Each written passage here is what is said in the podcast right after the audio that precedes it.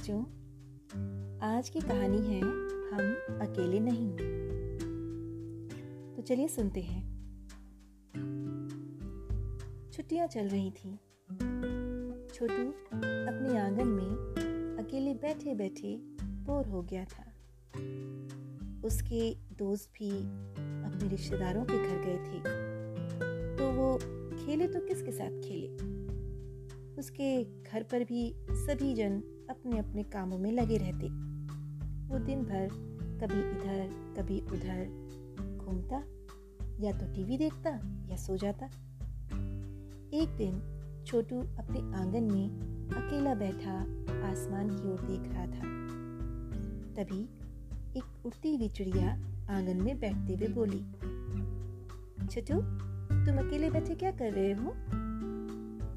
छोटू ने बहुत उदास आवाज़ में बोला कोई है ही नहीं खेलने के लिए। तभी आँगन की क्यारी बोल उठी। क्यों? हम है ना? हमें तो हमें देखो। हमारे साथ खेलो। छत पर बैठे बैठे कौवे ने वहीं से कहा, अरे, हम सब तो रोज आते हैं तुम्हारे साथ खेलने। हमारे साथ खेला करो। पास ही नाथ के पास बंधी गाय और उसका बछड़ा बोला, छोटू हम तो तुम्हें रोज आवाज़ लगाते हैं। सबकी बातें सुनकर छोटू का बस्ता भी बोला। हम सब भी तो तुम्हारे साथ खेलना चाहते हैं। कभी हमें भी देख लिया करो यार। ये सब देख सुनकर छोटू खुश हो गया। उसने तो वाकई इन सब पर ध्यान ही नहीं दिया था।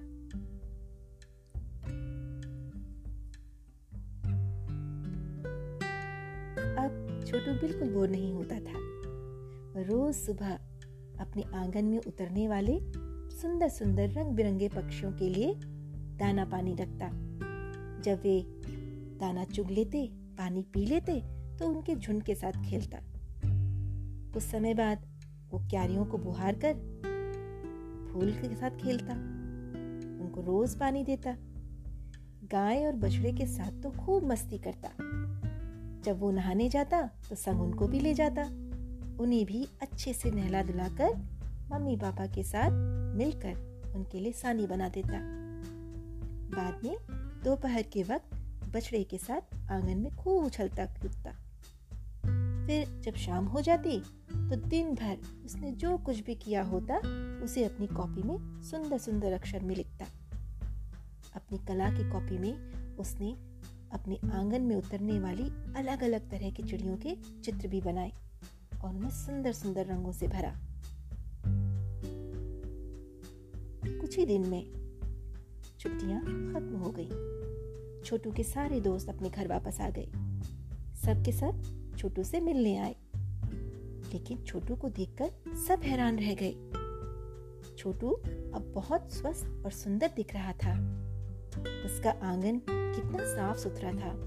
वहाँ ढेर सारी रंग बिरंगी चिड़िया गाते हुए फुदक रही थी। क्यारियाँ भी फूलों से भरी हुई थी। छोटू अपनी गाय और बछड़े के साथ खेल रहा था। सबने छोटू की तारीफ़ करी और कहा, वाह वाह, छोटू! लगता है छुट्टियों में खूब मज़े किए तुमने। छोटू हंस पड़ा और बोला हाँ सच में बहुत मज़े किए मैंने। अब कुछ देर बाद छोटू ने अपने दोस्तों को अपनी ड्राइंग दिखाई। सारे बच्चे और भी चौंक गए। वाह छोटू ने कितने सुंदर सुंदर फूल बनाए हैं। और देखो कितनी खूबसूरत चिड़िया है। तभी छोटू ने कहा, ये तो कुछ भी नहीं है। मैंने इन सब के बारे में भी लिखा है। सब दोस्तों ने कहा, अरे, दिखाओ दिखाओ। जब सब बच्चों ने छोटू की कॉपी देखी तो और हैरान रह गए। रोज लिखने से छोटू की लिखाई बहुत सुंदर हो गई थी। सब दोस्तों ने कहा, अब तो मैडम भी छोटू को वेरी गुड देंगी। तब तक गाय बोली, तुम सबको पता है, तुम सबने छुट्टियों को एंजॉय किया, लेकिन छोटू ने न केवल छुट्टियों को एंजॉय किया बल्कि उसका सदुपयोग भी किया। देखना, अब उसे सारे साल अपनी मैडम और बच्चों के बीच शाबाशी मिलती रहेगी। तो बच्चों, हमने अभी एक छोटी सी कहानी सुनी। इस कहानी में आपको काफ़ी कुछ चीज़ें मिलती जुलती महसूस होती होंगी, जैसे आँगन, चिड़िया, गाय क्यारी है ना? तो बच्चों, आप लोगों के लिए आज का टास्क ये है कि आप लोग इस बार मुझे कुछ कलर करके या ड्राइंग करके नहीं देंगे। इस बार आप लोग मुझे ये बताएँगे कि आपके घर के आसपास ऐसी कौन कौन सी चीज़ें हैं जिनके साथ आप अच्छे से अपने समय का सदुपयोग कर सकते हैं और किस प्रकार करेंगे? ऐसा क्या करेंगे? कि आपके समय का सदुपयोग हो सके।